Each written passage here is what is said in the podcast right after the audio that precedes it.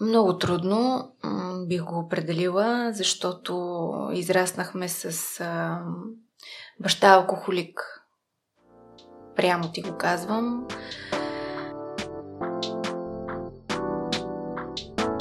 Здравей, Петя!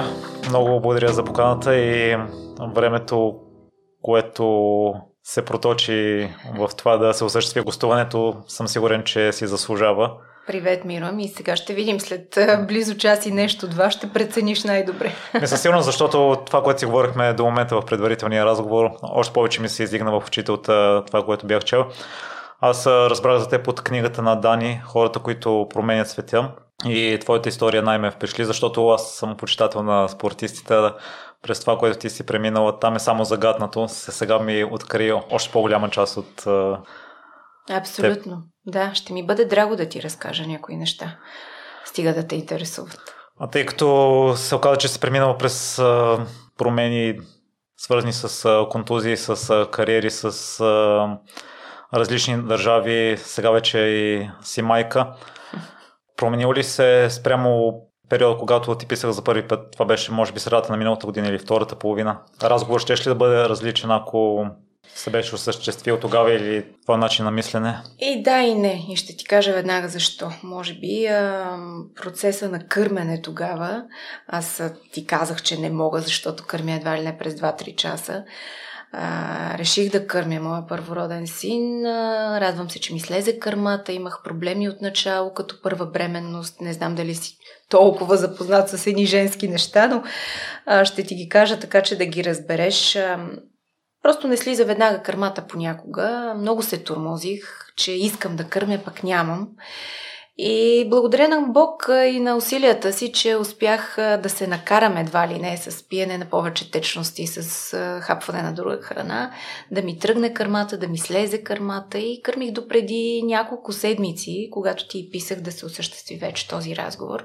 Така че на първоначалният ти въпрос и да и не, защото тогава бях със съвсем друг мироглед, едва ли не. Сега приключих, естествено приключи. Детето вече си се наяжда с нормалната храна, кърмата спря, което е абсолютно най-хубавото за една жена. И а, сега съм далеч по-спокойна във времето, което мога да ти отделя. Преди нямаше да бъде въобще така, защото наистина кърмеше се през 2, 2 часа и половина, 3, много изтощаващо, понякога и по 10-12 кърмения на денонощие. И затова ти казах, че ще се свържа с теб малко по-късно. и ето ни сега. И уважавам те за това, че ти прояви инициативата и не беше забравила за оговорката ни. Няма как да забравя. Гледам да държа на думата си дори и да съм жена, да имам една мъжка дума, която да тежи. Защото преди всичко съм спортист по душа. А има и още една хубава причина, че се забавихме, тъй като вече и книгата ти е факт за върналите да. се. Наистина много приятно четиво, вдъхновяващо, мотивиращо, Благодаря. но ми се струва, че липсва една история. На кого? Твоята. е, е, да, и аз съм от този отбор на завърналите се, но пък един ден може някой друг да разкаже моята история. Знае ли човек? Книгата е за, за другите хора. Аз я пиша като, не като автор, толкова като журналист, защото не съм писател. Беше наистина едно предизвикателство за мен. Но дори да съм от отбора на завърналите се, от обратната страна е съвсем друго. Да, ти да интервюираш хората, ти да си ги намериш а пък много различно би било някой да, да ме пита мен. А обмислила ли си си за автобиографична книга, тъй като това, през което си преминал, според мен е достойно да се разкаже в подробности? А знам ли, може би не, защото не се, не се приемам толкова... Не знам как ще ти прозвучи на сериозно, защото не успях да достигна до по-високи върхове, за да опиша, може би, всичко, което, през което съм преминала, защото, честно казано, в днешно време много от нас са изнервени, избухват, но никой не знае от срещния човек каква битка води. И честно да ти кажа, може би има и хора, които са преминали през много повече от това, през което съм преминала аз. И ми се струва, че ако го опиша, може и да има съвсем други реакции, но, но не, не съм мислила за автобиография. Вярно е, така като се замисля и детството ми не е било много лесно и после след това да замина сама за щатите бяха и други години. Но не съм се замисляла. Може пък ако живота ме постави пак някога на изпитания, е на колене. Кой знае, може, някой ден. Но на други години сега не. Добре, нека да започнем от детството. Изпитателното детство. Какво беше то за теб? Много трудно бих го определила, защото израснахме с а, баща алкохолик. Прямо ти го казвам. Наистина, за две дъщери това е бе, нещо, което няма как да се опише. Може би само децата, които са израснали така, биха ме разбрали. А, благодаря на майка ми, която, без която нямаше как да станем хора, да се запазим. Много лесно се крива в един такъв момент. А, беше доста трудно. Най-вероятно този човек не ни е искал. А, били сме свидетели на страшно много случки, неща, за които не искам да си спомням, но вече имам а, силата да говоря за тях. Радвам се, че сме преминали през това. Жигосали са ни. Други хора сме вече от тогава. А, отново благодаря на майка ми, че все пак имахме и някакви приятни мигове. Благо... Абсолютно благодарение на нея. А, може би до тук ще спра с това, защото наистина няма смисъл от повече думи. Но да кажем, че на, за, за една дъщеря бащата е първата истинска любов. Аз съм я нямала. И израснах доста така Абе, като мъж едва ли не, доста мъжки мисля понякога. Имам приятели, казват, бе, виж се, хубава жена си, пък мислиш като мъж, действаш като мъж, говориш като мъж понякога. Не са ми присъщи разни абсолютни женски такива хитринки. Аз съм право коме в очи. Доста неудобна съм понякога, но предпочитам да си кажа каквото имам на душа. Не мога да мълча. И може би това се формира от това, което съм видяла и наистина да не се подавам пред нищо, да не скланям глава, да съм наистина непримирима пред нищо, защото това беше избора или, или да, да пропаднем като хора в прав текст. Много се радвам и на майка ти на вас двете. Всъщност и майка ти и бащата ли са били учители? Учители бяха, да, но той прекъсна на много ранен етап заради проблема си с алкохола. А сега, като се върнеш назад, аз а, знам истории на спортисти в миналото, които също са имали проблемно детство и са израствали без родител и това всъщност е движило кариерата им. Единството хубаво, така да кажа, което този човек направи за мен, той не ми е баща, той е просто един създател, да го нарека, е, че ме заведе на пистата. Той има пръст в това, защото е бивш футболист, не успя да се занимава професионално, защото се контузи, доста тежка контузия, когато аз съм се родила. И а, наистина единственото хубаво, което направи е да ме заведе на пистата. Видя, че ми се тренира. Бях страшно активно дете. Играехме в пархоляците, на топка, на стражария, на паши и се с момчетата. На ластик рядко съм играла, честно да ти споделя. И а, заведе ме, влюбих се в атлетиката и така започна всъщност моя път спортен. Ако не беше той, нямаше, може би, да се случи, поне не и така професионално, както тръгнах тогава. Но наистина всичките трудности, през които съм минала, ме изградиха като характер. Помогнаха ми на пистата, но от една страна пък психиката ми разклатиха. Така че, може би, ти като любител, спортист, бегач, знаеш колко е важна абсолютно една психика на човек за това да излезеш на пистата, да се състезаваш, защото не всичко е в краката. Напротив, бяга се с ръцете, не знам дали го знаеш това. А, така. Дишането ти е много важно. Дори и краката и ръцете да те слушат, ако горе, ако горе не, не, си, не си здрав, много трудно можеш да постигаш по-големи успехи, защото просто ще се, ще се сковеш, казано на спортен език. Знаеш, понякога просто ти отказват краката.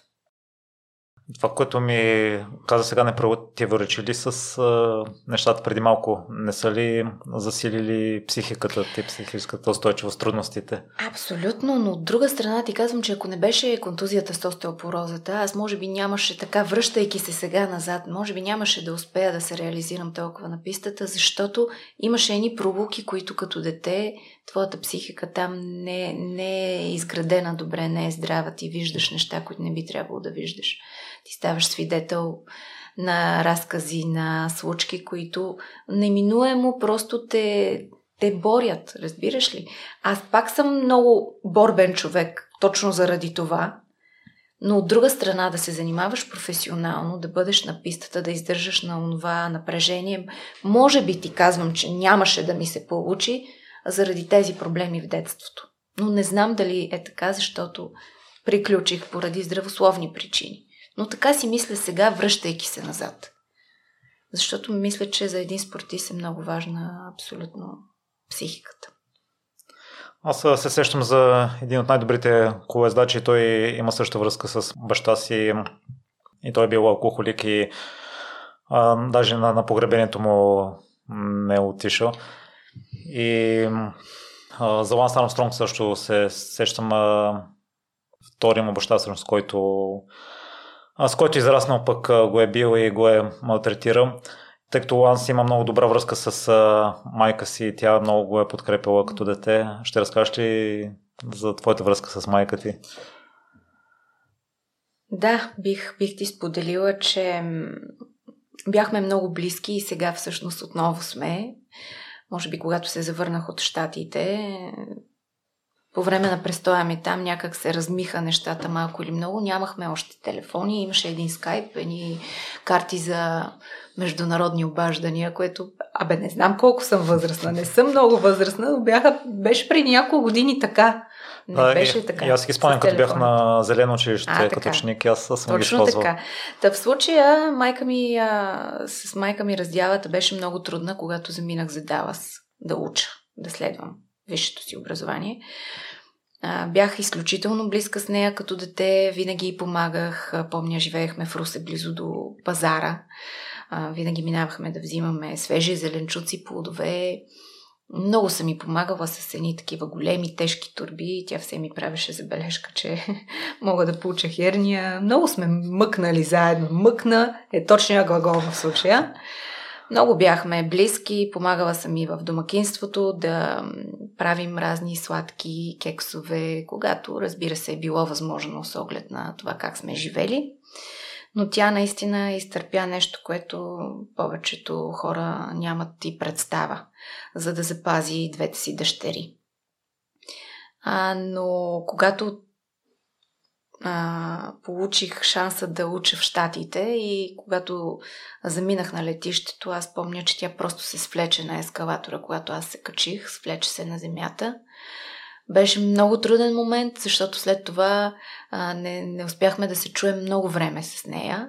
Аз след това успях да изпратя един а, празен имейл. А, отидохме в така наречените интернет клубове. Сега ги няма. Хванал ли си ги тях? Да. А, така, знаеш ги. Та сестра ми тогава отида и каза, и каза да не се притеснява, защото съм изпратила празен имейл. Ние нямахме компютри, нямахме вкъщи лаптоп или друг компютър. Бяхме по-така невежи в компютърните науки, да ги наречем. Компютърна наука, разбира се, има и предвид да си изпратиш имейл тогава. Не сме играли игри, видеоигри и така нататък. Живяхме доста стерилно, да кажа. Не, нямахме онова, което имаха нашите връзници. Те успях да изпратя този празен имейл, майка ми се успокои. Няколко дни по-късно помощник треньора в Далас тогава беше българин. Виктор Талшанов се казва. Много ми помогна този човек. Купи ми карта да се чуя с майка ми. Чухме се на български да си поговоря с някого. Беше ми много трудно в началото там. Но успяхме да запазим връзката си с майка ми. Тя започна допълнителна работа, отслабна много, докато аз бях в Америка. Просто не искаше да се прибира вкъщи, нямаше вече никой. Сестра ми беше заминала за София да учи медицина. Аз заминах за Америка. Сега осъзнавам колко и е трудно. Сега аз съм майка. Мога да се поставя в нейните обувки. Преди, колкото който и каквото да ти отговори отстрани и да ти говори, не, не изпиташ ли ти на гърба си, не се хваща вяра. Та, прибирайки се тук, после отново възобновихме връзката си. А, вече станаха по-свободни нещата. Преди няколко години имахме телефони, а, всичките приложения, които ти позволяват да видиш някого, да го чуеш. Беше много по-лесно в сравнение с 2007 далечната 2007, когато аз заминах. И а, смея да твърдя, че в момента тя отново ни е на гости. Морска баба имаме. А, сега гледа Йоан, за да мога аз да ти гостувам. Сега е до мен в много моменти. Ще бъде до нас с а, а, Йоан и с Любомир, моя годеник, за да може да ни помага в отглеждането на детенцето, за да може пък аз да се върна на работа в телевизия България Онер. Ако трябва да дадеш някаква препоръка за семействата, които имат такива проблеми с родител алкохолик, тъй като, доколкото съм запознат, често срещано е поне единия член от семейството да употребява алкохол всяка вечер. Въпрос е до какви граници. Някои със сигурност ги прекрачват. А зависи от това как човек носи на алкохол. Има такива, които не боистват, не, не агресират, просто си пиват съвсем развеселяват се, лягат си. При нас не беше такъв сценария. А, какво да кажа? Много е, много е щикотлива темата, защото е много, много тънка материята, но може би за бащите, които имат дъщери, не случайно ти натъртвам втори път на това, за едно момиченце е много важно бащата да му е първия герой, първата любов истинска а, страшно е важно, за да порасне това момиче в а, добра атмосфера, да се научи да уважава мъжете, да може да бе да бъде една нежна, истинска жена в истинския смисъл на думата. Аз, например, а, просто в много моменти от живота ми съм била сама, научила съм се да се справям, нямаше друг избор. Нямаше просто друга альтернатива и затова смея да твърдя, че мога Мога да се справя пред каквото и да ме постави живота, не предизвиквам съдбата, но колкото и трудности, говорим примерно от мъжка гледна точка, мога да, да ги посрещна и сама. Просто такъв ми е бил живота, но бих казала на тези семейства, а, жените да не чакат, ако могат да се махнат на време. Сега има вече, не е като едно време, сега има доста институции, които помагат на жени станали жертва на домашно насилие. Дори и в България върви в положителна посока тази работа на институциите. Има и доста неправителствени организации, които също помагат. Така че най-добре е наистина този, този човек по принцип няма да се промени никога. Много е трудно да се промени човек като цяло. А пък такъв проблем да се лекува не съм чела статистически, признавам си, но не мисля, че от моя личен опит го казвам, не мисля, че има лечение, щом дори и за децата си не можеш да го направиш. И сега, ако се върнем отново към леката атлетика, какво те спечели в бягането? да си признам, това може би не е от най-интересните спортове. Защо така мислиш? Мисля, Зависи кое е бягане. В сравнение с аз като дете съм играл в футбол, на тенис също съм практикувал. И там е много динамично. Сега си признавам, че бягането ми е любимия спорт на практикуването и спортовете за издържливост, но като едно малко дете, може би няма динамиката, въпреки че ти си тренирал на по-къси дистанции. Точно това ти, казва, ти бях заказала в предварителния ни разговор, че зависи в коя дисциплина си, например, спринтьорите 100 метра. Как сега, като гледаш състезания олимпийци, Юсейн Болт преди време, Гатлин от Америка, въобще в женския спринт, нашата Ивет Лалва. Ма как ти тръпнеш за тези 10 секунди 11 понякога? Дай Боже да са под 11 секунди, ама доста е динамично. Тренировките също за спринтьорите са доста различни. За нас, средните бегачи, никога нямаше монотонно бягане. Ние никога не сме тренирали така. Винаги имаше, например, 15 по 200 през 300, имаше 5 по 1000 през друг режим, имаше кросови бягания. В Ниви сме тренирали включително, сме се подготвяли за балкански кросове. Така че за мен атлетиката винаги така, е била на сърце, може би защото а, много специалисти тогава, когато тренирах, казваха, че бягам като газела, финно, прекрасно, леко. Никога така не съм се изморявала. Контролни състезания сме правили. Просто ти идва отвътре сякаш. И за мен това беше спорта, за, за който наистина определях като живот. А т.е. имал си вроден талант за бягането? Може би издръжливост имам, да. Може би наследена от а, човека, който ме е създал.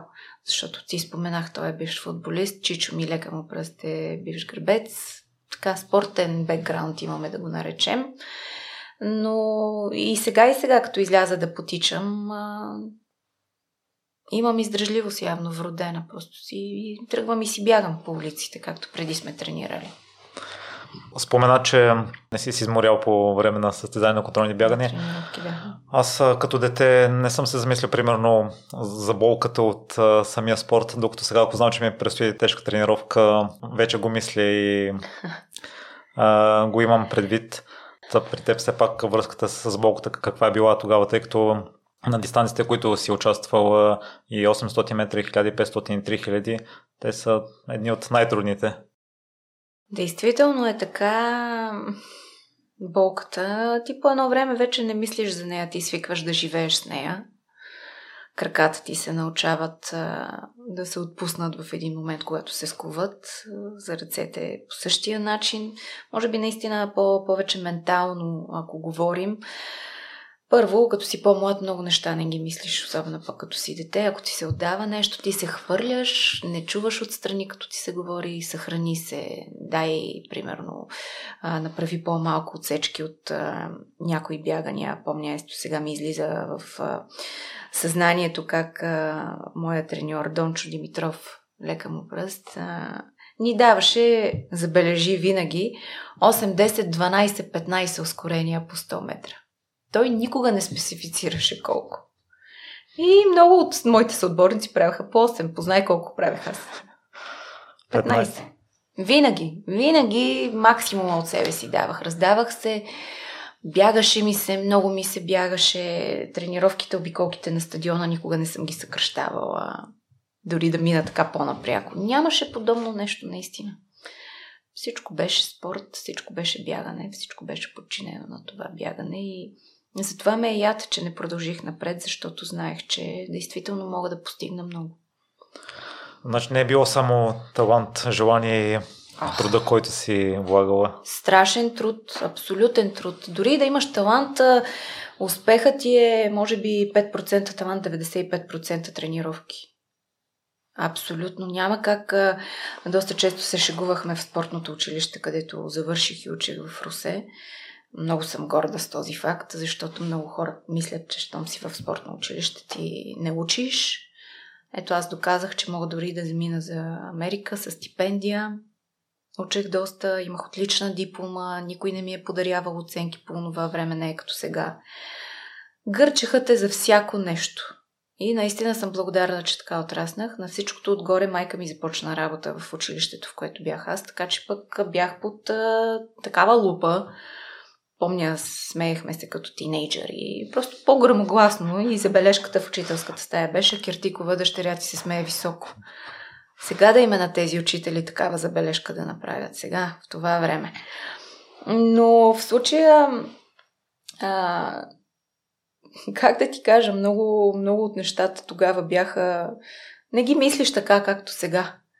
В училище, в а, в спорта дори. Просто се хвърляш и, и щом те бива, успяваш. Ама на каква цена? Аз съм а, сигурен, може би, че има други хора, които също са се трудили толкова колкото теб. Освен това, смяташ ли или какво друго те отделило от останалите? Завършила си, завършила си четвърта на младежка олимпиада, имаш много медали, грамоти, отличия това в България. Въпросът ти е кое ме отличава от другите. Да, тогава. като дете. Като дете. Защото предполагам, че други момичета са правили по 15... По 200 през 300. да, може би не правеха по по-малко. А и другото, което е, ти в предварителния разговор ми каза, че на състезание си бяла с маратонки от 12 лева, другите са шпакове и въпреки това си спечелила. О, да, имах едно такова състезание. Както ти споменах, родителите ми са бивши учители. Учителските деца не се славят с много материални неща, които могат да им се купят.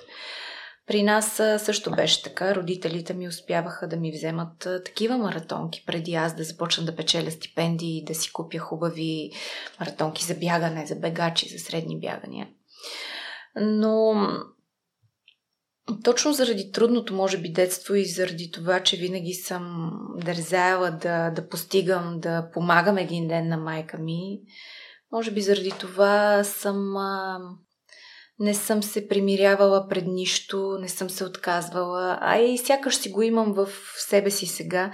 Виждам, че понякога дори правя паралел с майчинството. Виждам, че Йоан не иска да хапне нещо, например. Аз, аз знам, че трябва да го хапне, ако са броколи или нещо друго и си казвам, добре, Петя, това вече не е спорта, не е журналистиката. Това е друг човек може да не иска броколи точно в този момент. Но в случая аз просто винаги съм била страшно дисциплинирана и ако трябва нещо да се свърши, то се върши. Без значение, не се оставя за утре, без значение колко е трудно, трябва да се случи. И винаги ми се е случвало до сега, даже благодаря на Бог, като се замисля, няма нещо, което да съм пожелала и да не съм постигнала. Единствено това, че не успях по-професионално да се занимавам да отида на Олимпиада, да прославя България. Това ми бяха мечтите като дете. Но пък отидох на младежка Олимпиада. Но и сега прославяш България с в книгата в друго, друго да. поприще. Да, но да се върнем на въпроса ти, всъщност, ако искаш, не, не ти отговорих, може би, кое ме е отличавало. Детството, което имах, трудностите, през които преминах, а, нещата, които съм нямала, дори толкова необходими за бягане. И пак постигала съм дори с много бюджетни, скъсани маратонки, нещо пък, което може би после пък е изиграло лоша шега на свода, как бягаш, за контузиите. Всичко си има цена в този свят. Но много е висока аз тази, която съм платила, просто защото ми се бягаше. Наистина нямаше гаджета, нямаше гримове, нямаше дискотеки. Нищо подобно. Представи си един човек, който само тренира, спи, храни се и това всичкото се върти. Предполагам, не си го приемала като лишение. Не, не. Просто излизах да бягам и за мен това беше равнозначно на свобода. Вятъра в косите, а, Господи, пък, примерно, имахме едни тренировки в Петрич, се готвихме зимата, нали, южния климат за балкански крос в Сърбия, на който така и не участвах, защото щупих костица на безименния си пръст. И там пък нищо, никакви коли, никаква индустриална дейност. Имаш една нива и си ти, бягаш просто, нямаш музика в ушите. Нищо. Ти си. Ти си с природата. Никакви лишения не, не бяха лишения, много, много просто ми се тренираше. Ако изключим йогата, която си правила извън бягането, то не може да тренираш цял ден. Бягането е такъв тип спорт, че е контрапродуктивно, да кажем. Ако пък си постоянно уморен и не можеш да възстановяваш, какви са били дните ти, че си нямала време за друго? За кое е друго? За всичките неща, които ти избрих. Да, преди малко. Аз мятах, че те ми пречат. Не, че не съм имала време. Смятах, че ми пречат. Бях малка, някакво дете на 15-16 години, че и преди това. И сегашните тинейджери не са като нас едно време. Има Балкан разлика, но смятах, че ще ми попречи да отида примерно на дискотека, пушеше се вътре, цигарен дим. Какво прави един бегач на такова място? М- Зависи, можеш да бягаш по цял ден, честно да ти кажа. Три разови тренировки сме имали понякога, когато сме се подготвили за състезания. Разбира се, това е един кратък цикъл, който обаче е много важен, за да влезеш ти в спортната форма, за да я задържиш. А, но иначе, отделно от йогата, когато са били тренировките спокойни и нормални, не е имало състезания, които наближават, а, пак ти казвам, помагала съм много на майка си в домакинските задължения. Била съм рамо до рамо до нея. Не сме пътували, не сме имали възможност, не сме водени на море, на планина, на никакви такива места, така че много от живота ми тогава се свежда до учене и до спорт, нищо друго. И до разходките в Русе, в околията на Русе. И птиченцето е кацно на работа ти. Отдава се невероятна възможност на пълна стипендия да заминеш за Далас. О, да. Помня, че участвах точно на тази Олимпиада младежка, младежки олимпийски дни, фестивал, всъщност да бъдем най-точни, но ние между нас спортистите си, ги, си я наричаме младежка олимпиада. А, заминахме за Линяно, помня тогава националния отбор Линяно Италия. Беше седмица много щастлива от живота ми. Участвах и на 800 метра тогава, но а, силата беше в 3 километра. Може би защото такава беше подготовката тогава. А, не случайно там завърших четвърта, на много малко от а, третото място да се кача на стълбичката. Не успях, но времето ми е а, колкото и нескромно да ти прозвучи или на някой от слушателите ти, адски добро, дори и сега жени не бягат толкова. 9 минути, 29 секунди и 500, още си го помня, на 3000 метра гладко бягане.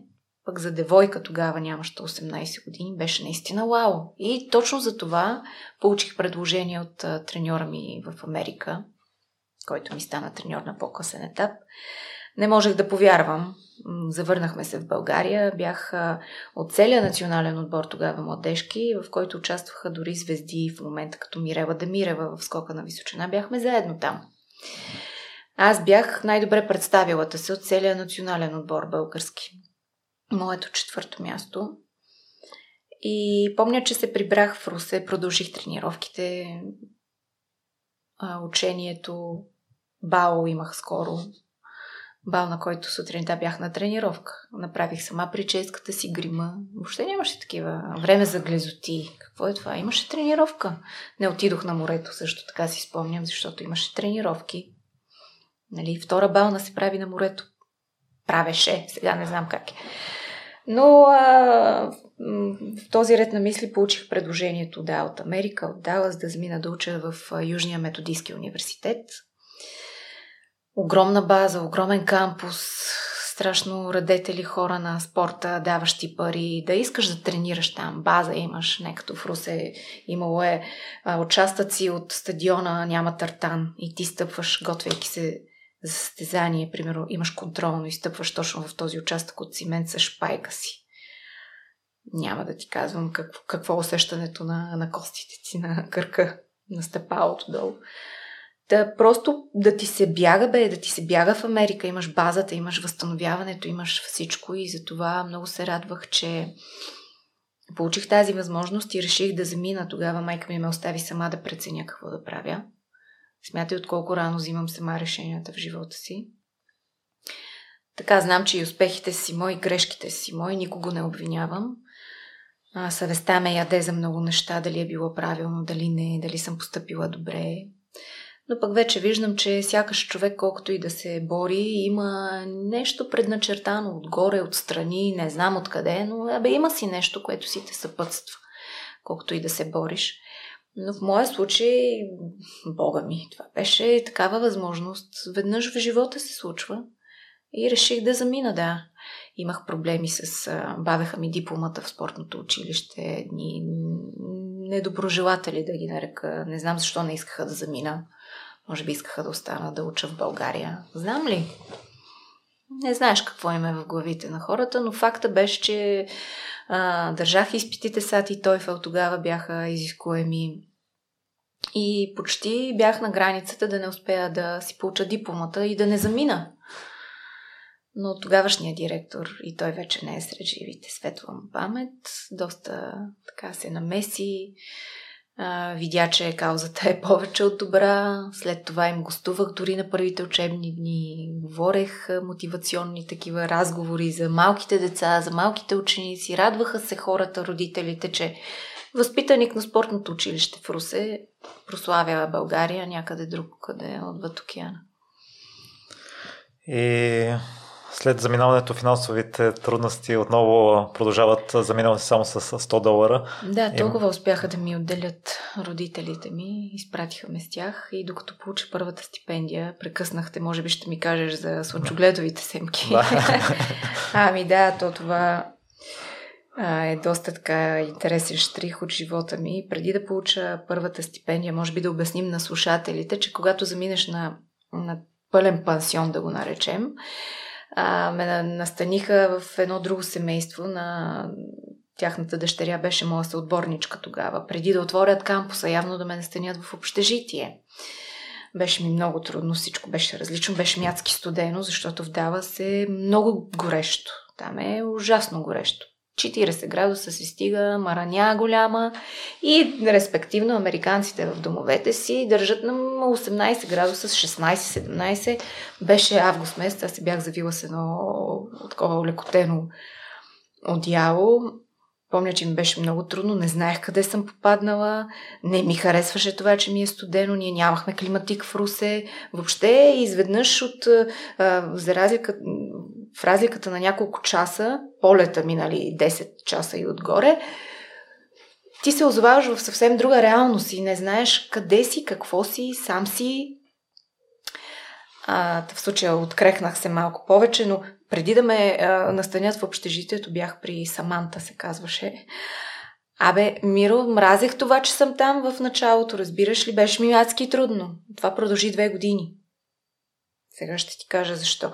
Но както и да е, успях да се настаня в общежитието, а, след това, докато получа първата си стипендия, тези пари ми свършиха. Аз а, си купих някакви а, необходими неща, примерно за туалет, за баня, леген. Помня, че си бях купила леген, че аз трябваше да пера някъде. Дори не знаех, че имам пералня, сушилня в този дом, в това общежитие.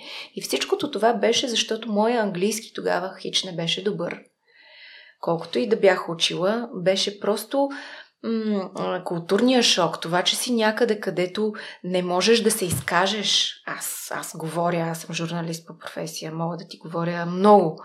И изведнъж ти, ти просто не можеш да се изкажеш какво искаш. Да попиташ, примерно. Беше ми много трудно и затова ми свършиха парите в един момент, в който на мен ми трябваха някакви неща. Купих ги, и не останаха за храна. И помня, че точно така едно пакетче слънчогледови семки си купих от една бензиностанция наблизо до кампуса, докато ми дадат стипендията. Бе, оцеляла съм и до сега. Мога и с малко семки да се справя, ето. да оцелея. Тренираш си по това време? Има ли си енергията все още не. Имахме, не знам защо имахме някакви почивни дни, може би като климатизация да се... Защото първо часовата разлика ти е огромна. Правихме някакви кросове, доколкото си спомням. И точно в някакъв промеждутък преди стипендията и, и, и, и в това време ми свършиха парите, които ми бяха дали моите родители. А там стипендията ти се изразява, тя ти се изплаща под формата на общежитие, което ти не плащаш, и храна, разбира се. Но тази храна, Миро, дойде в първия ден, разбираш ли, в който започнахме учебната година. Тоест, преди това аз бях настанена в това семейство. Изместих се в общежитието и точно тази вечер междинна, между да почна учебната година и, нали, тръгвайки си от тях, аз нямах пари за вечеря. Затова дойдоха и семките. Разказа, че климатизацията е продължила две години. Много трудно беше, докато се отпусна да говоря. Ам, хич не съм притеснителен човек, но просто имах адски много ам, натоварени, натоварено ежедневие, защото ходех на класове на лекции, от които в началото нищо не разбирах. Бога ми беше много трудно, знаех, че ще имам изпити скоро. Голям стрес, пък ти ако нямаш определените високи оценки, могат да ти прекъснат стипендията. Там спорта и ученето вървят ръка за ръка. Не е като тук, в някои съзнания на хората. И а, ходех на класове, вечер ходех на уроци по английски язик в нашия... А, осигуряваха от, от, спортния департамент такива уроци за хора, които идват от други страни, които не знаят езика. Ходих на такива уроци, А, сутринта бяхме на тренировка, в 6 часа сутринта беше много топло, тогава се бягаше. Ето ти още един проблем с това да свикнеш. Ние не тренираме тук в 6, ние спим в 6. Ние, тогава. Тренирахме в 10 първата тренировка, в 4,5 втората. И там изведнъж отивам, всичко различно, че и в 6 часа ме се вдигат да бягам. И тогава помня, че се готвихме за някакъв крос-кънтри, защото освен пистов бегач, аз имах и няколко епизодични такива бягания. Не съм била кросист толкова. Тук бях шосе, на шосейни пробези в България. Но там крос-кънтри е на особена почет. Аз не го харесвах. Аз съм пистов бегач. Искам да си обуеш пайковете, да си стъпя на тартана. Там е моята сила. Та готвиха ни за този крос-кънтри. В 6 часа сутринта станахме. Америка, не можеш да станеш и да доб... отидеш до стадиона. Качиха ни в едно бушче, отидохме някъде да бягаме. Представи си, аз спи ми се, не съм се климатизирала още часовата разлика. Храната е отвратителна, сервираха ми салата с грозде вътре. Аз не бях хапвала такава салата. Не ми хареса. Всичко беше много толкова объркано, че наистина две години аз съм си гледала куфарите под леглото, плакала съм от яд, не от друго подчертавам ти. И съм си казвала, не, аз ще остискам и ще остана да си завърша образованието. Тези две години минаха, започнах да се справям много добре в училище, в университета, класовете ми се отдаваха, лекциите ми харесваха, учех нещо, което обожавах тогава, нещо, което завърших, телевизионна журналистика. А, взимах други различни класове, които ми бяха също в интересите ми попадаха. Бе, въобще оправиха се нещата. Започнах да живея, наистина. Харесваше ми вече къде съм. Имах а, вече познанства, приятели. Друго стана. И започнах така да живея, да ми харесва Далас като град от третата ми година, наистина. Тоест две на две ги делим. До тогава, например, нямах, получавах стипендията си, защото се отказах да ям в училищния, в университетския стол, не ми харесваше храната. И започнах сама да си пазарувам продуктите, готвех си. Помня даже, че веднъж си бях взела цяло пиле, много странно ме гледаха в къщата, в която живеех, защото аз си извадих един нож и си го пърчедисах. Абсолютно смешно в момента, да, но ние живеехме по друг начин тогава. Нямаше... Аз поне съм израснала така, че не се купуваха разни малки... Когато имаше пари, се купуваше цяло пиле. То се а, гласеше за три яденета, например. Въобще и аз това бях видяла. Взех си пилето, парчедисах си го на плота. Хората ме гледаха много странно. Започнах да си пазарувам сама, стигаха ми парите вече, започнах да имам съвсем други разчети, знаех кое, къде, откъде да си купя. Бе, въобще си представи някакъв човек изсипан някъде и са го оставили да се справя, нямах и 18 години. И пак подчертавам ти, е, сегашните 18 не са като преди нашите. Но за това продължи две години. Възхищавам ти се след всяко изречение ми разкриваш нови светове за теб. През какви трудности си преминал през характера, а това, което си, си взел от спорта да не се отказваш, това ли те е накарало да останеш въпреки трудното начало, защото някой път помното решение може би не да се откажеш, да смениш посоката. И това става в период след контузията. Да, може би трябва да поговорим за контузията, защото в края на първата ми година, втората точно така, а, вече ми зачастиха контузиите. Аз не можех да се състезавам и тези хора там плащат ни луди пари за мен. А пък аз не мога да оправдая доверието им.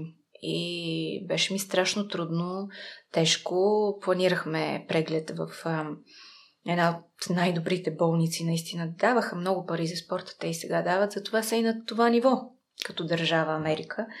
Но помня, че ме заведоха, проведохме изследвания и най-тежкият безспорно момент в живота ми, каквото и детство да съм имала, най-тежкият живот, момент в живота ми до тогава беше а пък и сега, като се замисля, това, че се изпъна един американски доктор и просто ми каза, ти трябва да спреш да бягаш, да се състезаваш. И знаеш ли, аз тогава помислих, че не съм го разбрала, защото споменах ти езика, трудностите, другия акцент, моя, техния, и си викам, не, нали, това не може, някаква просто контузия е явно. Защото тук в София, отварям една скоба, много често ме лекуваше лекаря на националния отбор. Помня, че стояхме на Василевски на стадиона и аз бях на трибуните. Той ми слагаше инжекции в сводовете, ги биеше, ужасно болезнени.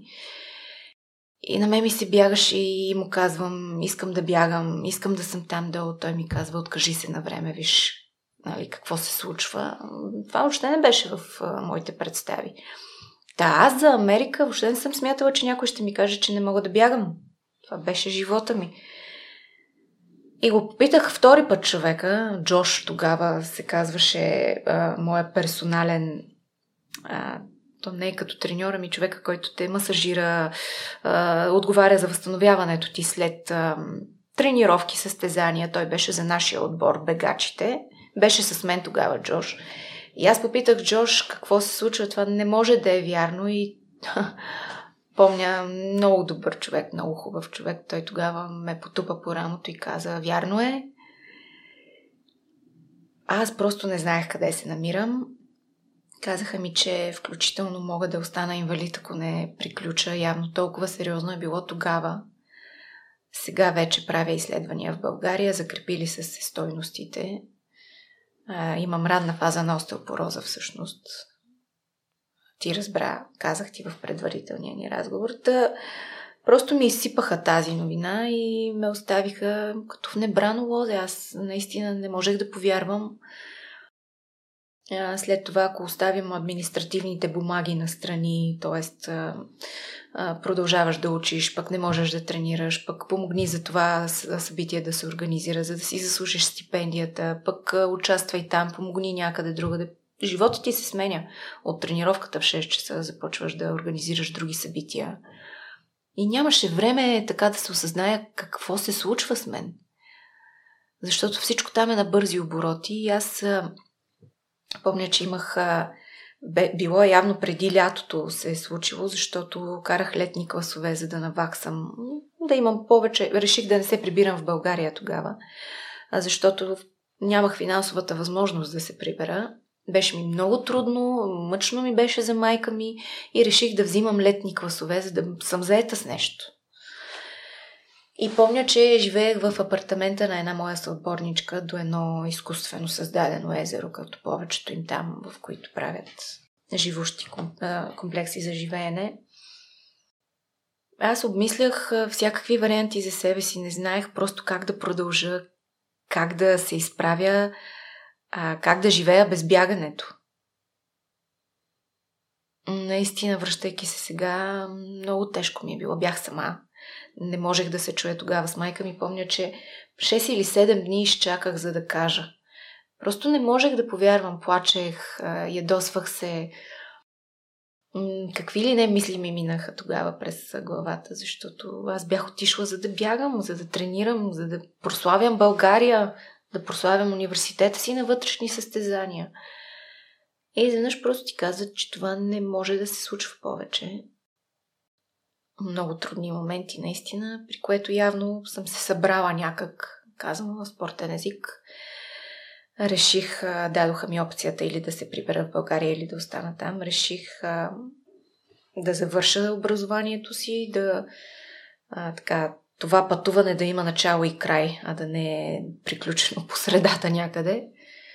А, останах, завърших, помагах междувременно за организиране на събития, където мога, за да заслужа парите, които даваха за мен. Не би беше приятно, но сметнах, че такъв шанс, колкото и егоистично да звучи, наистина е веднъж в живота, а и знаех, че тези хора са ме взели, защото мен ме биваше. Т.е. аз не съм отговорна за тази контузия. Знаех, че не съм виновна, не позволих да ми се вмени вина. И реших просто да завърша образованието си и да остана в Далас до 2011 година. Сега, като ми разкажеш тези неща, мен вътрешно ме боли за теб през това, което си преминала Аз седих се за една от книгите, които прочетох. Един клаздач е, разказва за иконите си, за хората, които са го вдъхновили. И един от най-добрите колездачи на всички времена, той не бил в миналото, е имал брат и след едно състезание е починал на попадане с колелото. И жена му го е умолявала да слезе от състезанието, да спре да се състезава, но това е било немислимо за него. Колелото е било екзистенциално и той тогава е казвал, че живот без, без брат му е немислим, но живот без колелото не си заслужава да се живее. Та, чувал съм и за много истории на спортисти, които или след контузия, или след края на кариерата изпадат в е, депресия. А за теб бягането е било всичко, целият живот. Е, това, е било това, това, че си останала активна и си имала други ангажименти. Това ли ти е О, да. помогнало да О, абсолютно да, защото знаеш ли в такъв момент, ако останеш, освен че си сам и ако останеш така, си позволиш да си по течението, не ми се мисли къде ще свършиш, защото такава новина не се посреща никак леко. Това, че останах активна и се занимавах с какво ли не, работих по едно време на три места. Просто не исках да имам свободна минута, в която да мисля за това, че не мога да бягам. Работих на три места на кампуса, организирах събития, работих и отделно на а, друго място извън кампуса ни. А, за тези хора, които не знаят, на студентите се плаща, тогава беше по много по-малко от това, което се плаща, разбира се, на, на хора, които не са студенти. И аз реших, че трябва да правя нещо, трябва да се занимавам с нещо повече и не знам, ако смяташ така на ум, класове, лекции, събития, работа една, втора. Но това наистина ми помогна да, да се събера и да не мисля за глупости в този момент. В този наистина труден момент, докато аз осъзная, че повече просто не мога да бягам. Иначе след това нещата лека по лека се нагласиха, започнах да уча по специалността си. Имахме изключително готини упражнения. Ходехме в едно от гетата в Далас да снимаме. Правили сме сутрешен влог, водили сме новини, били сме продуценти. Въобще много целенасочена подготовка учебна. Та, живота ме грабна по другия начин там, с академичните знания, които вече започнах да трупам. Имах доста изпити, не е като тук. Помня, че имах 6 финални изпита в 3 дни разпределени. Учеше се до 2 до 3 в библиотеката. И помня, че ги изкарах на каса енергийни напитки и такива барчета с фастъци, за да ти дават енергия. Явно това ми се ядяло тогава, не знам, но енергийните напитки бяха задължителни нямаше как просто да останеш сафирясан, да учиш за следващия си изпит държавни изпити. Тук се водят, мисля, в България. За тези изпити ти говоря. Но това, че бях много заета с какво ли не, ми помогна наистина да, да преодолея онзи момент, да видя, че явно колкото и да иска човек нещо понякога, просто му се отнема, за да пък да му се даде, може би, нещо друго по-добро. Сега виждам а, Йоан, в тази светлина, моя син да чукна на дърво жив и здрав е. А, виждам, че вече това е най-важното, най-ценното, което можеш да имаш. Живота ти се променя на хиляда градуса, обръща. И да, ще си замина от този свят с болката, че не мога да бягам. Така е, нищо не може да я излекува. Тогава си мислех, че журналистиката ще запълни тази дупка, затова избрах и тази професия за да бъда спортен журналист. Нищо, че в момента не го практикувам. Занимавам се с сериозните новини, водя и рубриката, която се надявам скоро да се превърне в предаване по телевизия България Онер. И затова избрах журналистиката, за да запълня едната празнина с това. Не се получи. И сега не се получава, когато излизам да бягам аз просто си горя за онова бягане. Даже понякога се усещам, че много по-бързо ми вървят краката, отколкото трябва в началото. Може би все още има някакви остатъчни такива спомени. Мускула, мускулната памет е страшна работа, наистина. някакъв друг спорт, възможно... беше ли възможно да го замениш, примерно с колело? По време на контузиите ли? Да. Или... Ами те ме вкараха директно в басейна, аз така тренирах, аеробно поддържах дишане, натоварване. Помня, че ми слагаха един, не знам дали тук се практикува един колан, който ме държеше над водата и ти бягаш във водата. Такива тренировки. Не знам как ще ти прозвучи или на слушателите ти, но потила съм се във водата. Такъв интензитет говорим. И всичко това беше преди да разберем, че имам ранната фаза на остеопороза. Мислихме си, че е просто някаква временна контузия. А, тренирахме във водата. Нямаше празно това, че ти не си на писата, въобще не значи, че си почиваш. А, страшно интензивни тренировки, но вече когато се разбра диагнозата, абсолютно нямаше какво да се направи. Но, но в случая, наистина, да, в, в басейна тренирах. А, плувам все още, харесвам и плуването. Много се надявам Йоан да потегли на там, защото плуването е много щадящ спорт. За момчета пък е изваива страшно красиви тела, и наистина няма въобще така много контузии, както е на другите места. Бе, надявам се да потегли към, към спорта и той, защото спорта дава много, учи на много, но и взима. Така е. Пети, откъде е дошла мъдростта и допълнителната сила да продължиш в онзи период, защото като те погледна отстрани е много лесно да влезеш тогава в роля на жертва. Имала съм трудно детство, лишила съм се толкова много, целият живот съм отдала на бягането, изведнъж всичко рухва.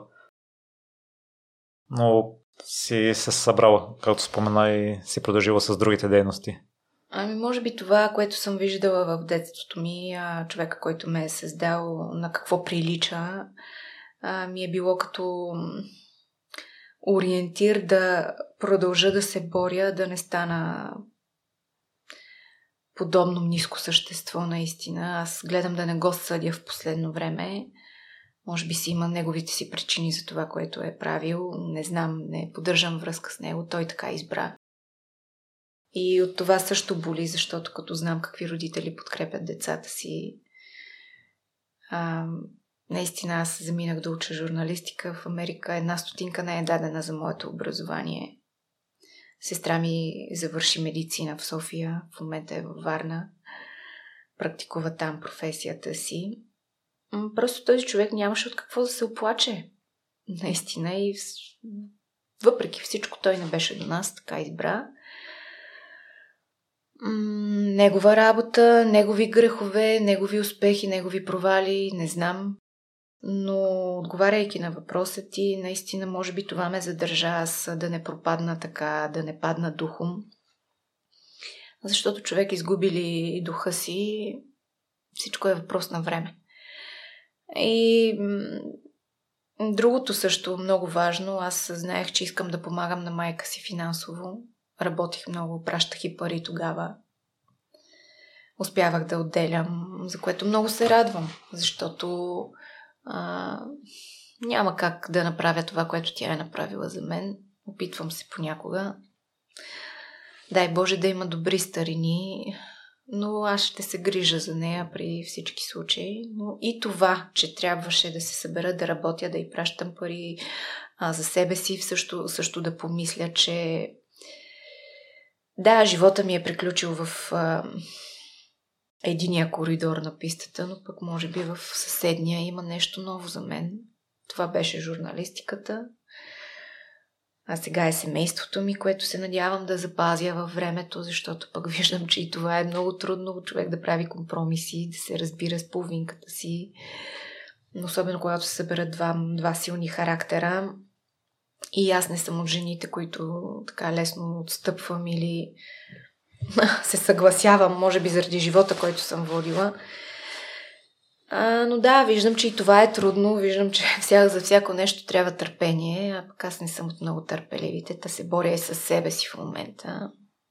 Да, но ми се получат нещата един ден. Петя, ние си говорихме в предварителния разговор, че си имал периоди с по-малко финансови възможности и такива с повече.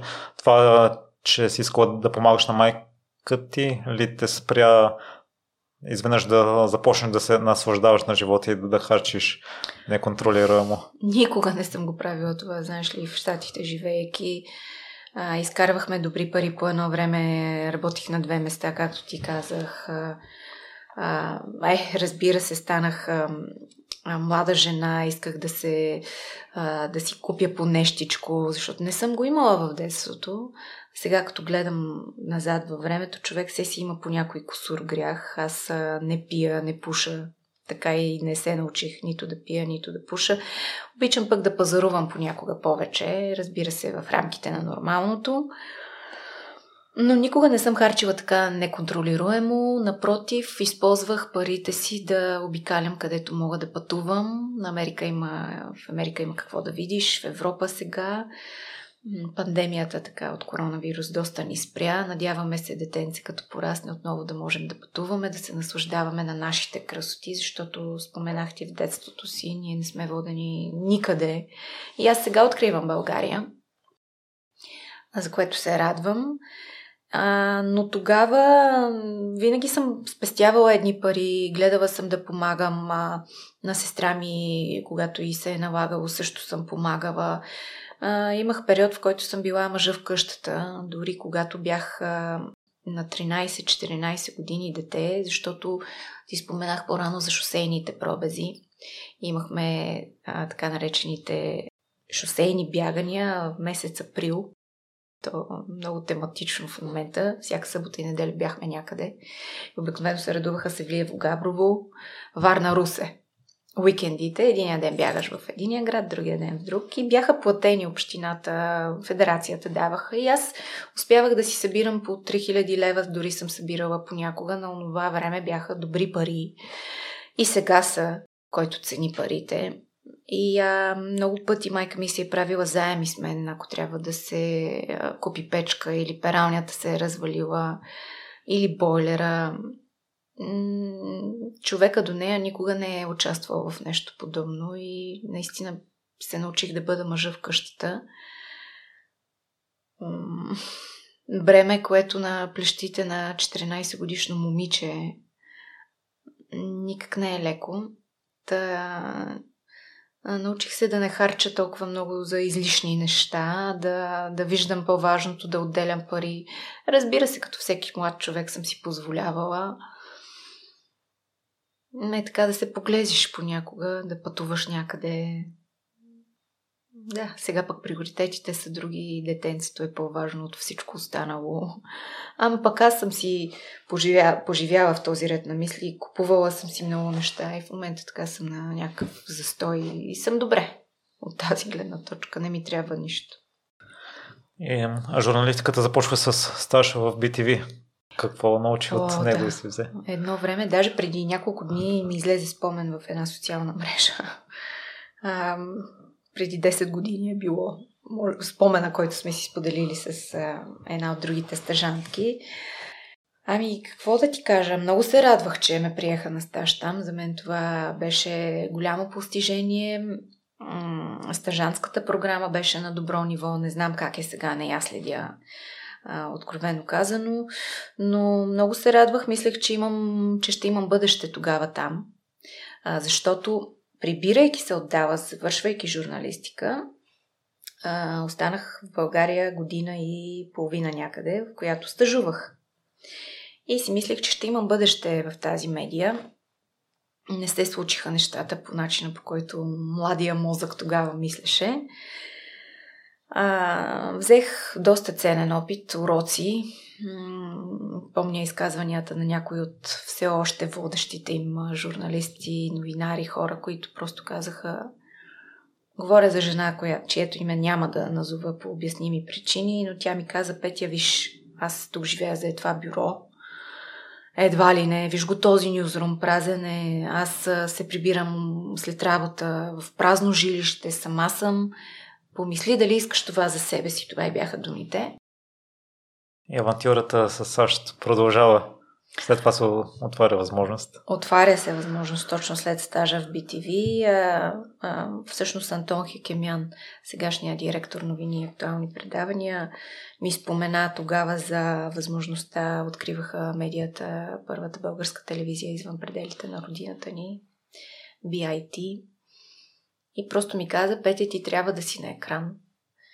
А, незнайно защо тогава не станаха нещата в България. Може би бях много млада, нямах опит. Разбира се, това е много ключово. Бях излязла от университет, тъкмо и разбира се, тогава в България, където и да кандидатствах, хората виждаха дипломата ми, откъде е. Те не знаят университета.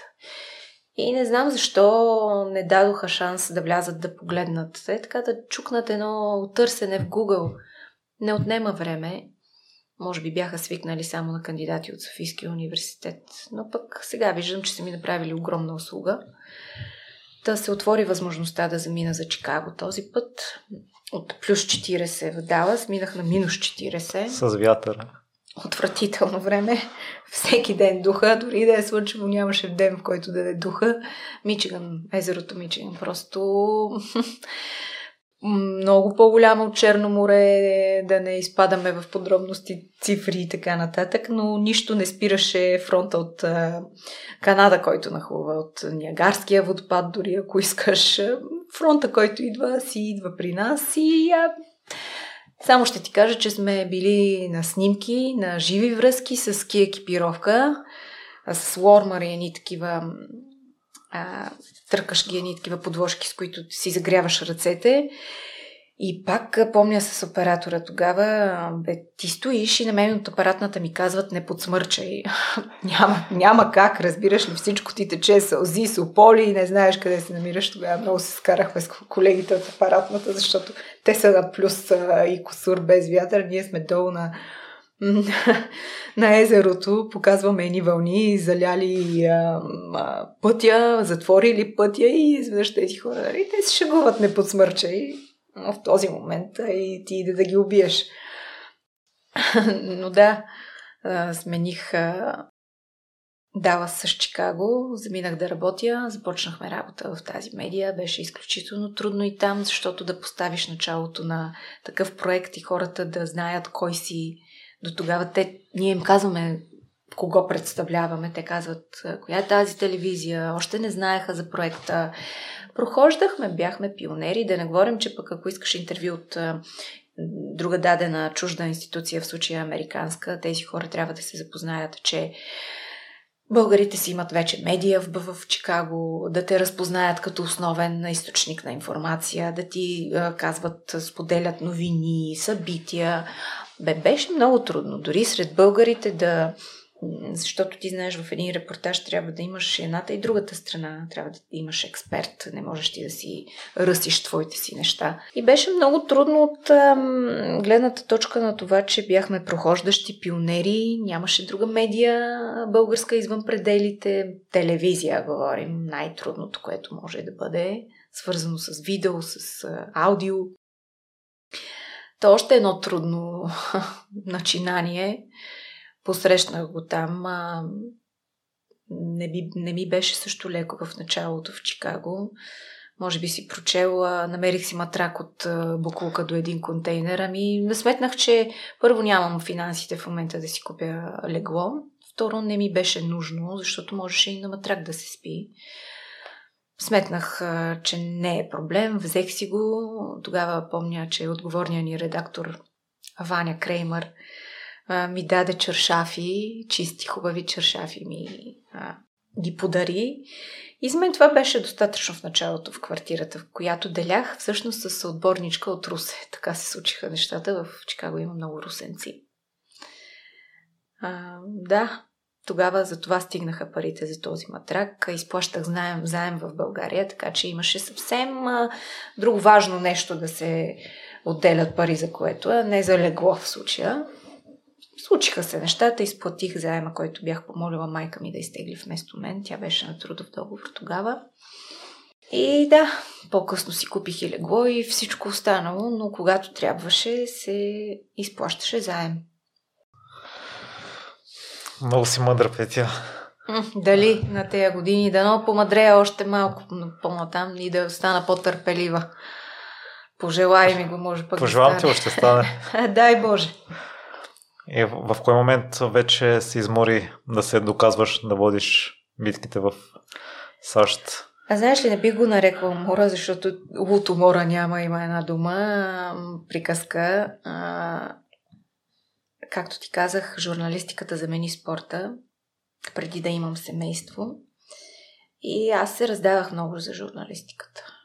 Нямаше нещо, което да ме измори. Напротив, всеки ден имаше ново предизвикателство, да успея на време за живата си връзка, да се включа на време, да имам експертите интервюирани на време. Има и предвид, че там разстоянията са огромни, понякога скайпове сме правили, трудно е да слезеш да запишеш някого, пътували сме за жива връзка до даунтаун Чикаго за 3 часа, просто огромни задръствания, спяли сме в колите. Абе, беше си едно голямо предизвикателство да бъдеш журналист там. Но всъщност харесваше ми, защото ме държеше така жива и будна, както спорт. Аз това търсех. И а, се радвам, че имах тези предизвикателства пред себе си. Не бих го нарекла умора, просто по едно време, ако прочетеш историите и на другите герои в книгата ми, има да, сме цялата. Цялата ли да, успя? Да. Е, браво. Николая тогава ще ти е позната. Тя е моя колега от BIT, водеше едно предаване, води си го още тук онлайн. Тя ми каза нещо, което се припокрива и с моя опит. Абе, Петя, бягаш едни вятърни мелници, гониш всеки ден е нещо ново, айде всеки ден, това его ти подсказва и това можеш и онова, и дай постигни това. Абе, айде малко почивка, ама върни се сега, трето, пето, можеш още. И най-накрая ти се изхъбяваш много като човек. Робърт, друг герой, той го каза, че е изгубено време за него в Штатите. Той основа фундация тук Дари време, занимава се въобще с нещо толкова благородно, толкова готино. поздравявам ги всички тези хора, които съм успяла да интервюирам и да им разкажа историите, защото моя опит се припокрива с техния. Това, което слушам от тях, го усетих и аз. Та отговаряйки на твоя въпрос, наистина уморяващи по едно време да преследваш следващото, the next thing, в смисъл, айде, давай сега, можеш и това и това. Ставаш на едни други години, вече приоритетите ти се сменят, искаш да имаш семейство, това пък семейство изисква времето ти, детенце, боже, ти нямаш лично време. Сега съм ти отделила толкова време майка ми, защото е тук. Иначе нямаше, щях да ти откажа гледайки те в очите, щях да ти кажа, достатъчно съм сериозна. Но просто ти няма на кого да се довериш. Да представяш ли си аз в Америка да създам семейство? Майка ми, ако не може да дойде, на кого да го поверя това дете? Майчинството там е в някои щати варира от месец до 3-6 най-добрия случай. Така какво ще направиш ти за 6 месеца? Трябва да се върнеш на работа, 100 души чакат за поста ти. Виждаш, че а, живях по времето на а, управлението на Барак Обама. Той направи Обама Кер, здравната застраховка, в която, накратко да ти кажа, богатите плащат на бедните. Имаше така голям бунт в обществото тогава. Но аз, например, като непушач, като млад човек, трябваше да плащам по едни 700 долара на месец за застраховка, която не използвам миро. И аз си казах, добре, защо е това нещо? Направиха я задължителна ти се прибираш в България да видиш някого, услугите са доста добре платени, доста нормално платени. Ако имаш нужда от нещо, можеш и тук да, да посетиш лекар. А те те задължават там да плащаш ни пари, които тогава бяха... Ма за какво? За какво? Ти не я използваш тази застраховка, ако не ти се наложи да отидеш на лекар. Въобще беше много различно. Чудех се как ще създам семейство, как ще го гледам ако искаш да живееш в добър квартал, парите, които ти трябват, са много. Да имаш полиция наблизо, да имаш училище. С детските градини нещата са съвсем други. И аз най-накрая си казах, добре, какво правиш? Пак, нали, на кръстопът. Кой пореден? И така се случи тогава, че пък откриваха Софийския офис на телевизията и аз си казах, хайде, нали, ще се прибера за коледа да изкарам празниците с майка ми, ще поработя в Софийски офис, пък после може да се върна обратно, нали, ако реша. А не се случиха така нещата. Целият проект фалира. нямаше къде повече да се върна така или иначе. За Чикаго ти говоря и реших да някак съдбата може би се намеси, може би аз отлагах това решение. Исках да се прибера, не ми беше толкова добре там. А тук се боря с други вятърни мелници всеки ден. Нямам къде да си разходя, примерно, детето, нямам тротуар. И тук има трудности, но все пак имам цяла година, можах да отсъствам от работа, да си гледам детенцето. Сега ми предстои да се върна в телевизията в България Онер да работя, но м- някак нещата придобиха друг ъгъл тогава и реших да остана в България. И щом си прочел книгата, знаеш, че оставането за мен е важно, защото светът ти е отворен в момента, ти можеш да заминеш навсякъде, има безплатно образование, можеш да запишеш, да работиш, ако не те мързи, има страни, които много а, почитат българите, тачат ги като работници. Не говорим само за сезонни работи, далече не. Говорим за а, хора еродирани с образование, какъвто човек съм и аз. Аз мога да си намеря някъде друга да също работа, но аз реших да остана в София.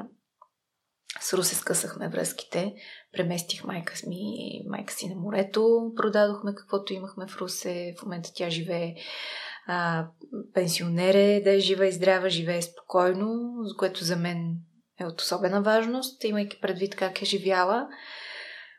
Аз съм в София, създадох тук семейство, реших тук да остана, за сега живота ми е тук, пък да видим един ден.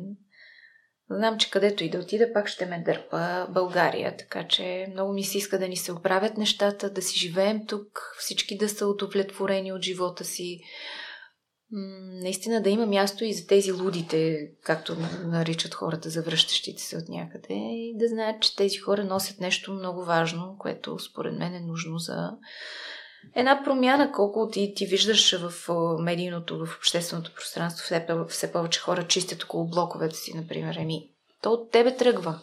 Не може да ти почисти общината всичко. И в Штатите е така. Хората си почистват, гледат, много важно, подават сигнали някой, ако изхвърли фас на улицата. Ние тук още така не сме на, то, на този на това дередже. Ето аз вчера се разхождам с Йоан в една градинка. Тинейджърки, две, които си пушат електронни цигари, хвърлят си фаса на земята. Направих забележка на едната. На втората обиколка си го беше вдигнала. Другата пък беше изхвърлила. То е една борба с наистина вятърна мелница. Аз не знам тези хора как а, живеят, как растат, а, какви възрастни утре ще бъдат, как ще възпитават децата си, ако си хвърляш така бакуците на земята. Не знам, това вече е съвсем друга тема. И цялата идея за завърналите се за предаването започва след като си успяла да продадеш идеята на изпълнители. Идеята. Продадох я, да. В BIT беше това. Още тогава започнах. Всъщност на втория ми месец, откакто работех в телевизията, в Софийския офис, а, започнах, бях започнала да водя новини, правих репортажи и си казах, добре да и има все повече хора като мен, които си идват, никой не им обръща внимание, защото добрата новина не е новина.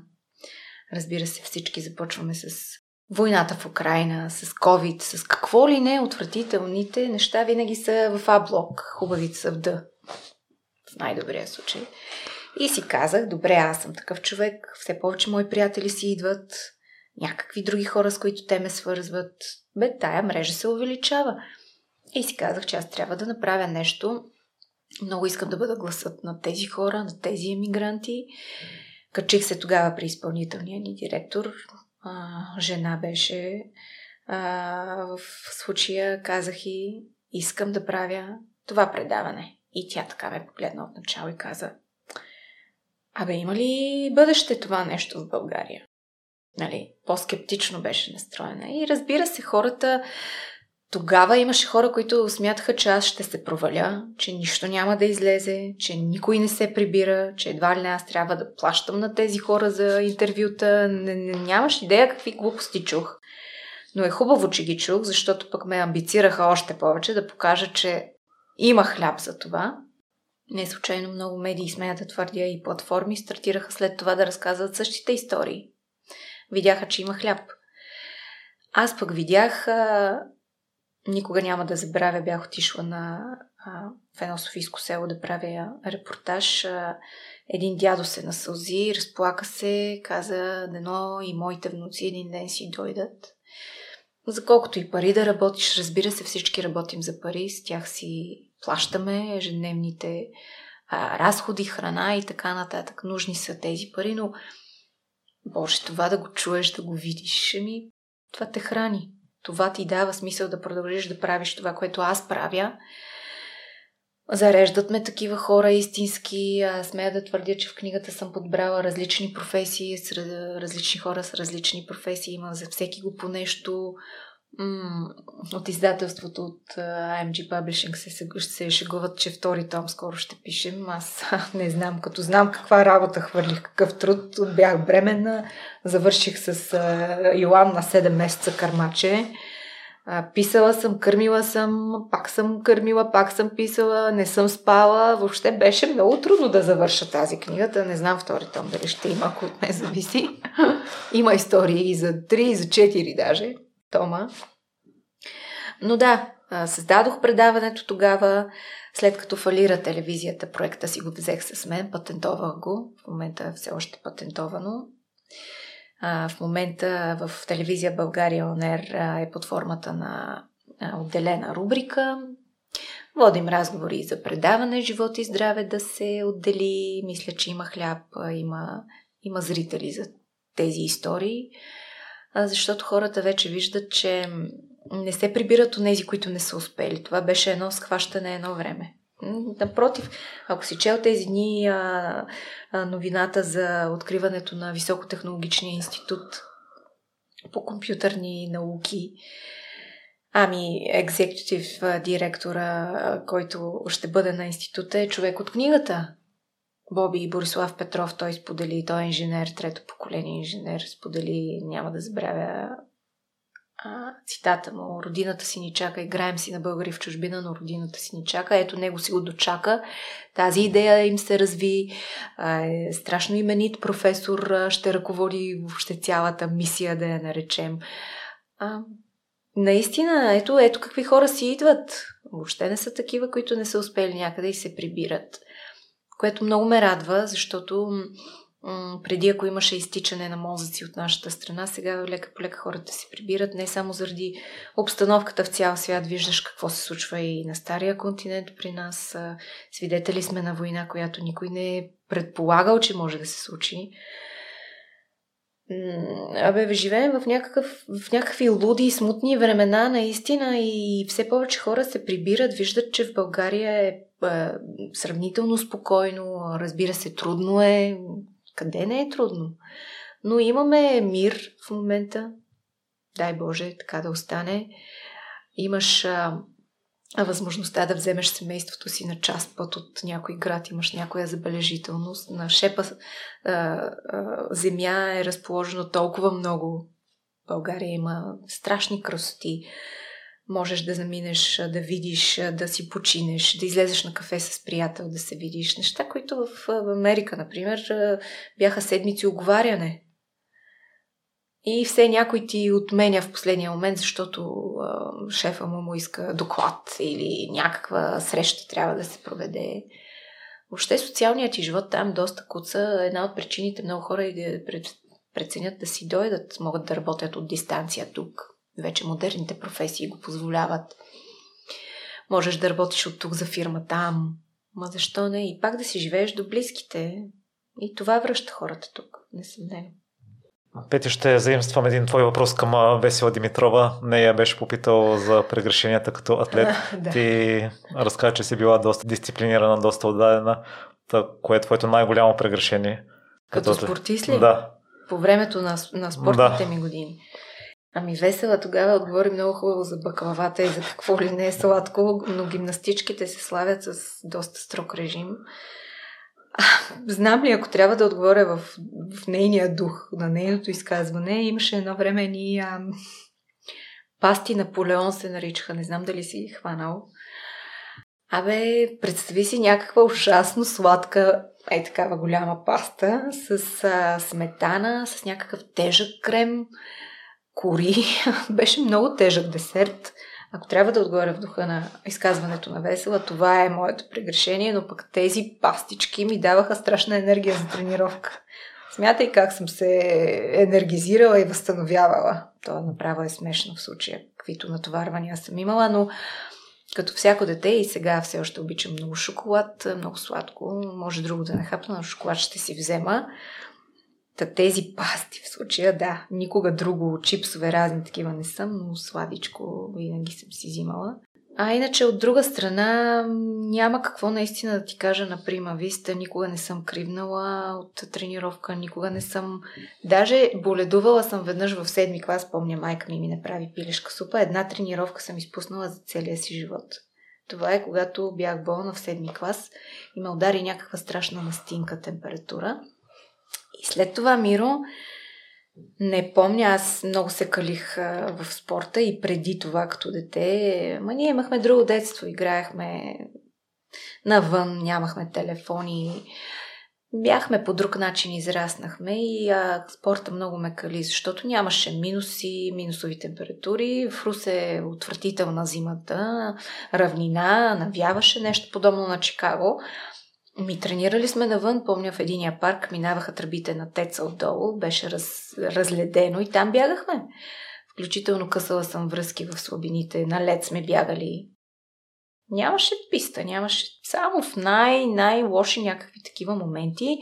Тренера лека му пръст, за него нямаше такива лигавщини и прочие. Няма значение, жена, мъж, ти си навън тренираш. Защото на състезание, разбира се, никой няма да те пита а, неразположен ли си, добре ли си, глава боли ли те, пък топло ли ти е, ходи ли се до туалетна, няма ти излизаш и бягаш. Това е режима на спортиста.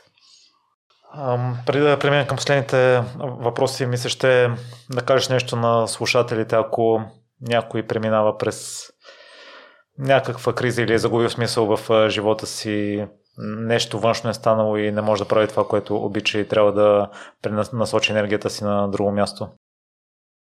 Колкото е клиширано да звучи, най-вероятно или знам или не знам през какво се минава, зависи този човек точно през, пред какво е поставен. Но наистина фразата да не се отказва и да продължава да си намери нещо, за което да се хване като наистина отдавник за сламка, защото в едни такива моменти няма да се лъжим, ние сме такива. Ти, е, човешката природа те кара да си намериш нещо отстрани да се хванеш, за да не изгубиш и най-малкия смисъл да живееш. Много е трудно, но трябва някъде в околията хората да погледнат и да се хванат за нещо, за да могат да отново да повярват, че ще ги бива в нещо друго, че ще обичат нещо друго да правят, че ще има смисъл от това другото нещо, както за мен е работата ми в момента, защото аз историите, които разказвам, съм си ги приела за мисия. Те не са просто работа, напротив, много пъти оставам и през нощта да работя и в телевизията. Сега ще видим как ще стане вече. Може би няма да имам такава голяма свобода още но бих им казала наистина да се хванат за нещо, точно като удавници за сламка и да изплуват. Могат да ударят много пъти дъното, да копаят под него, но да успеят да, да изплуват на повърхността, защото пък тогава хубавото на това е, че вече си копал долу, знаеш какво е долу, знаеш тъмнината, знаеш къде е светлината – излизаш и действаш и правиш и успяваш да си докажеш, че си устоял и на това. Последните два въпроса са стандартни. Първия в какво си се провалила? О, много неща. И на пистата понякога помня, че провал за мен значеше сребро. Представяш ли си за каква... А, за какво въобще говорим? Наистина, аз бях много нещастна, когато имам три или четири сребърни медала за всичките ми години. Всичките другите са златни. Един бронз имам от една балканяда също. И аз се прибирах без супер нещастна и майка ми тогава, защото с нея си говорих главно и казваше Петя, защо? В смисъл, това е второ място, мамо, това не е а, последно или някъде назад, пак си на почетна стълбичка. Та провали мога и това да ги нарека тогава. Сега не бих ги нарекла. Много ценни уроци бих ги нарекла вторите места. А, помня, че излизахме на пистата, изкарваха ни така с а, легенчета ни отзад да си сложиш нещата, нали, както по големите състезания, разбира се, в чужбина се случваше това. А, но се сещам да ти кажа за един случай тук в София на стадиона на НСА, на моя любим стадион. А, излизам, излизаме да заставаме, да загряваме последните ни минути преди старта, официалния старт и а, бяха толкова свикнали с това, че аз ще победя другите момичета, че казваха, а, иди ти отпред, няма да се бутаме или не, не, аз съм си запазила последното място. И някакви такива изказвания викам хора, не е така. Всичко се случва. Аз съм била спъвана на състезание, шпайка ме разранявал, можеш да паднеш, да станеш, да продължиш, да бягаш. Такова нещо не ми се е случвало, но била съм ожувана. Никога не ти е гарантирано първото място. И аз им се чудих на тези, явно много бяха свикнали, имаше една такава хегемония, която държах години наред, нямаше кой да ме победи. Така беше, състезавах се и при жените дори по едно време. Просто не се изчакаха нещата при мен и казвам на спортен език, аз прегорях прекалено рано, не ме запазиха. Нещо, което успях да кажа при живе на треньора ми, опрекнах го. Смятам, че и той има голяма вина. А, никога не съм смятала, че така ще му говоря, но ето, че и това се беше случило тогава. Сега също, ако беше, пак щях да му кажа някои неща, защото това беше най-важният човек след майка ми за мен тогава. Много му се доверявах и може би не трябваше така да се случват нещата с мен, така да ме форсира от една гледна точка. Трябваше да ме запази наистина за годините, в които сега при жени да се случват нещата. Или тогава, разбира се, на 20-20 и косур поне, а не на 18. Защото много девойки тогава горят, наистина. Много неприятно е.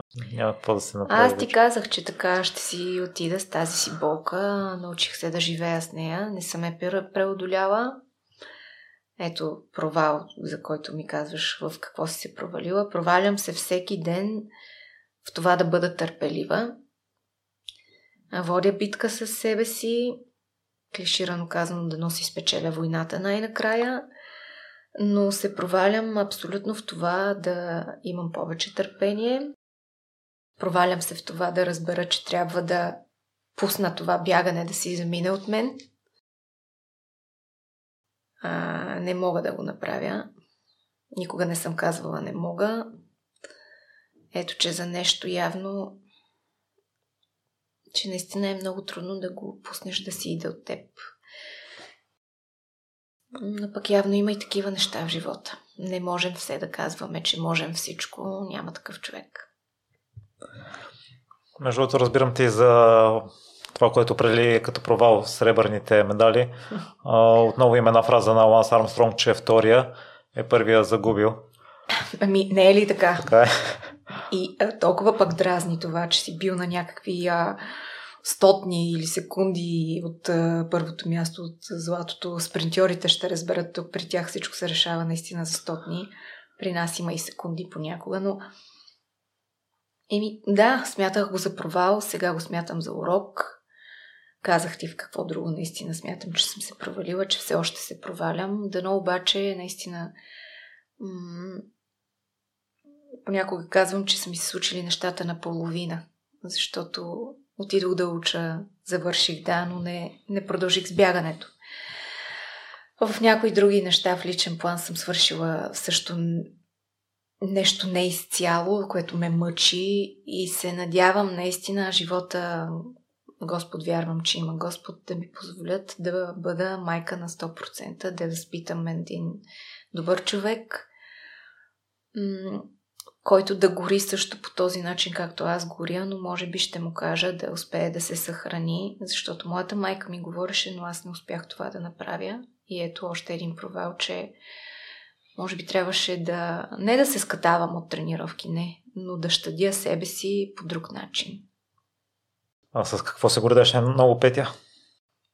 О, безспорно с това, че а, да, ако си здрава и всичко е наред, можеш да родиш. Има много майки, които раждат, има и такива, които не могат. Това е наистина също една друга тежка тема, но гордея се с това, че успях да дам живот на Йоан, на едно прекрасно детенце. Моля се да е здраво, моля се да има добър живот. Кой родител, разбира се, иска нещо лошо за детето си. След това се гордея с а, това, че успях да съм, съумях да съпазя себе си в един първоначално мъжки свят, в който съм живяла. Колкото и да ми е било трудно, успях да запазя а, борбеността си, от това да не се отказвам. А, тук много често той моя годеник много ми се кара, за което че си пилея нервите, но се карам с хората по тротуарите, ако са ми паркирали. Аз не мога да подмина. Разбираш ли? Това не е правилно. Този човек с автомобила си няма място на този тротуар. Това е тротуар за мен, за хора с колички, за... Въобще няма място автомобил там. С това се гордея, че продължавам да се ядосвам и да променям, макар и по-малко понякога, ето този човек знае, че не трябва да паркира следващия път. Аз директно им казвам, че знам правата си, ще се обаля в центъра за градска мобилност, че ще го вдигнат. Раз... Просто стоя и се занимавам с тази неправда. И всеки човек, който се е върнал от чужбина, където е живял, където е имал права и, и правова държава, където си знаеш правата, където знаеш, че кое не трябва да се случва, ти, ти го правиш и тук несъзнателно.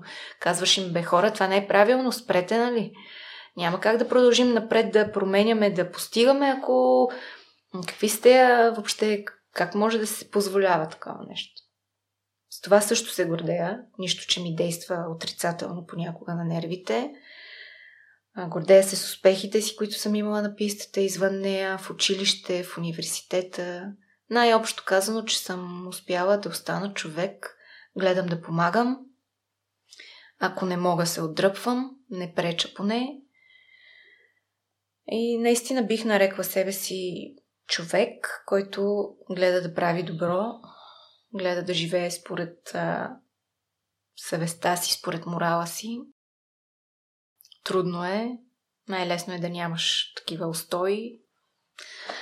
Животът ти ще бъде много лесен, но пък не всички го можем това другото.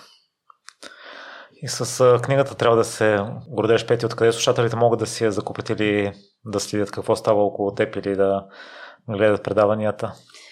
Моя личен фейсбук профил, за съжаление, професио... официалната страница на предаването беше хакната, та в момента и с това се боря.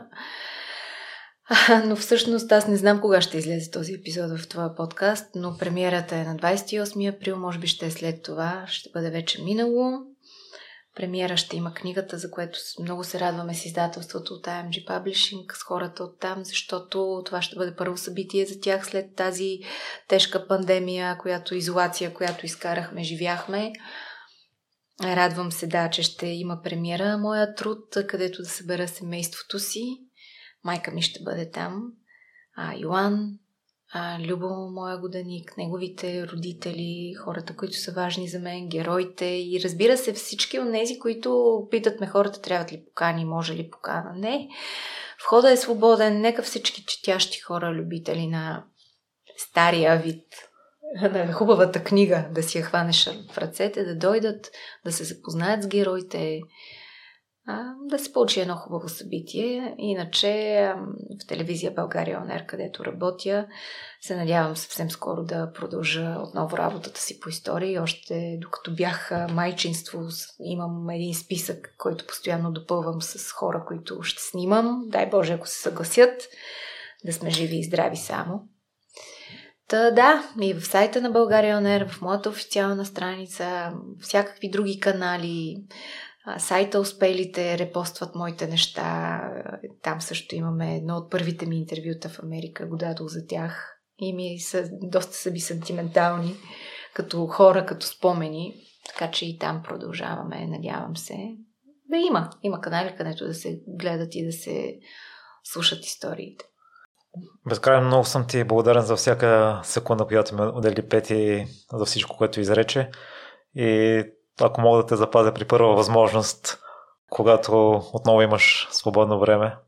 Живот и здраве, аз ти благодаря, че ме изчака. Беше ми драго да ти споделя някои, макар и трудни неща, но смятам, че в този формат може би те ще намерят правилните хора, които да ги чуят, за да им помогнат да преминат по-лесно през а, трудностите си, което пък смятам за важно да се помага. Благодаря. И аз.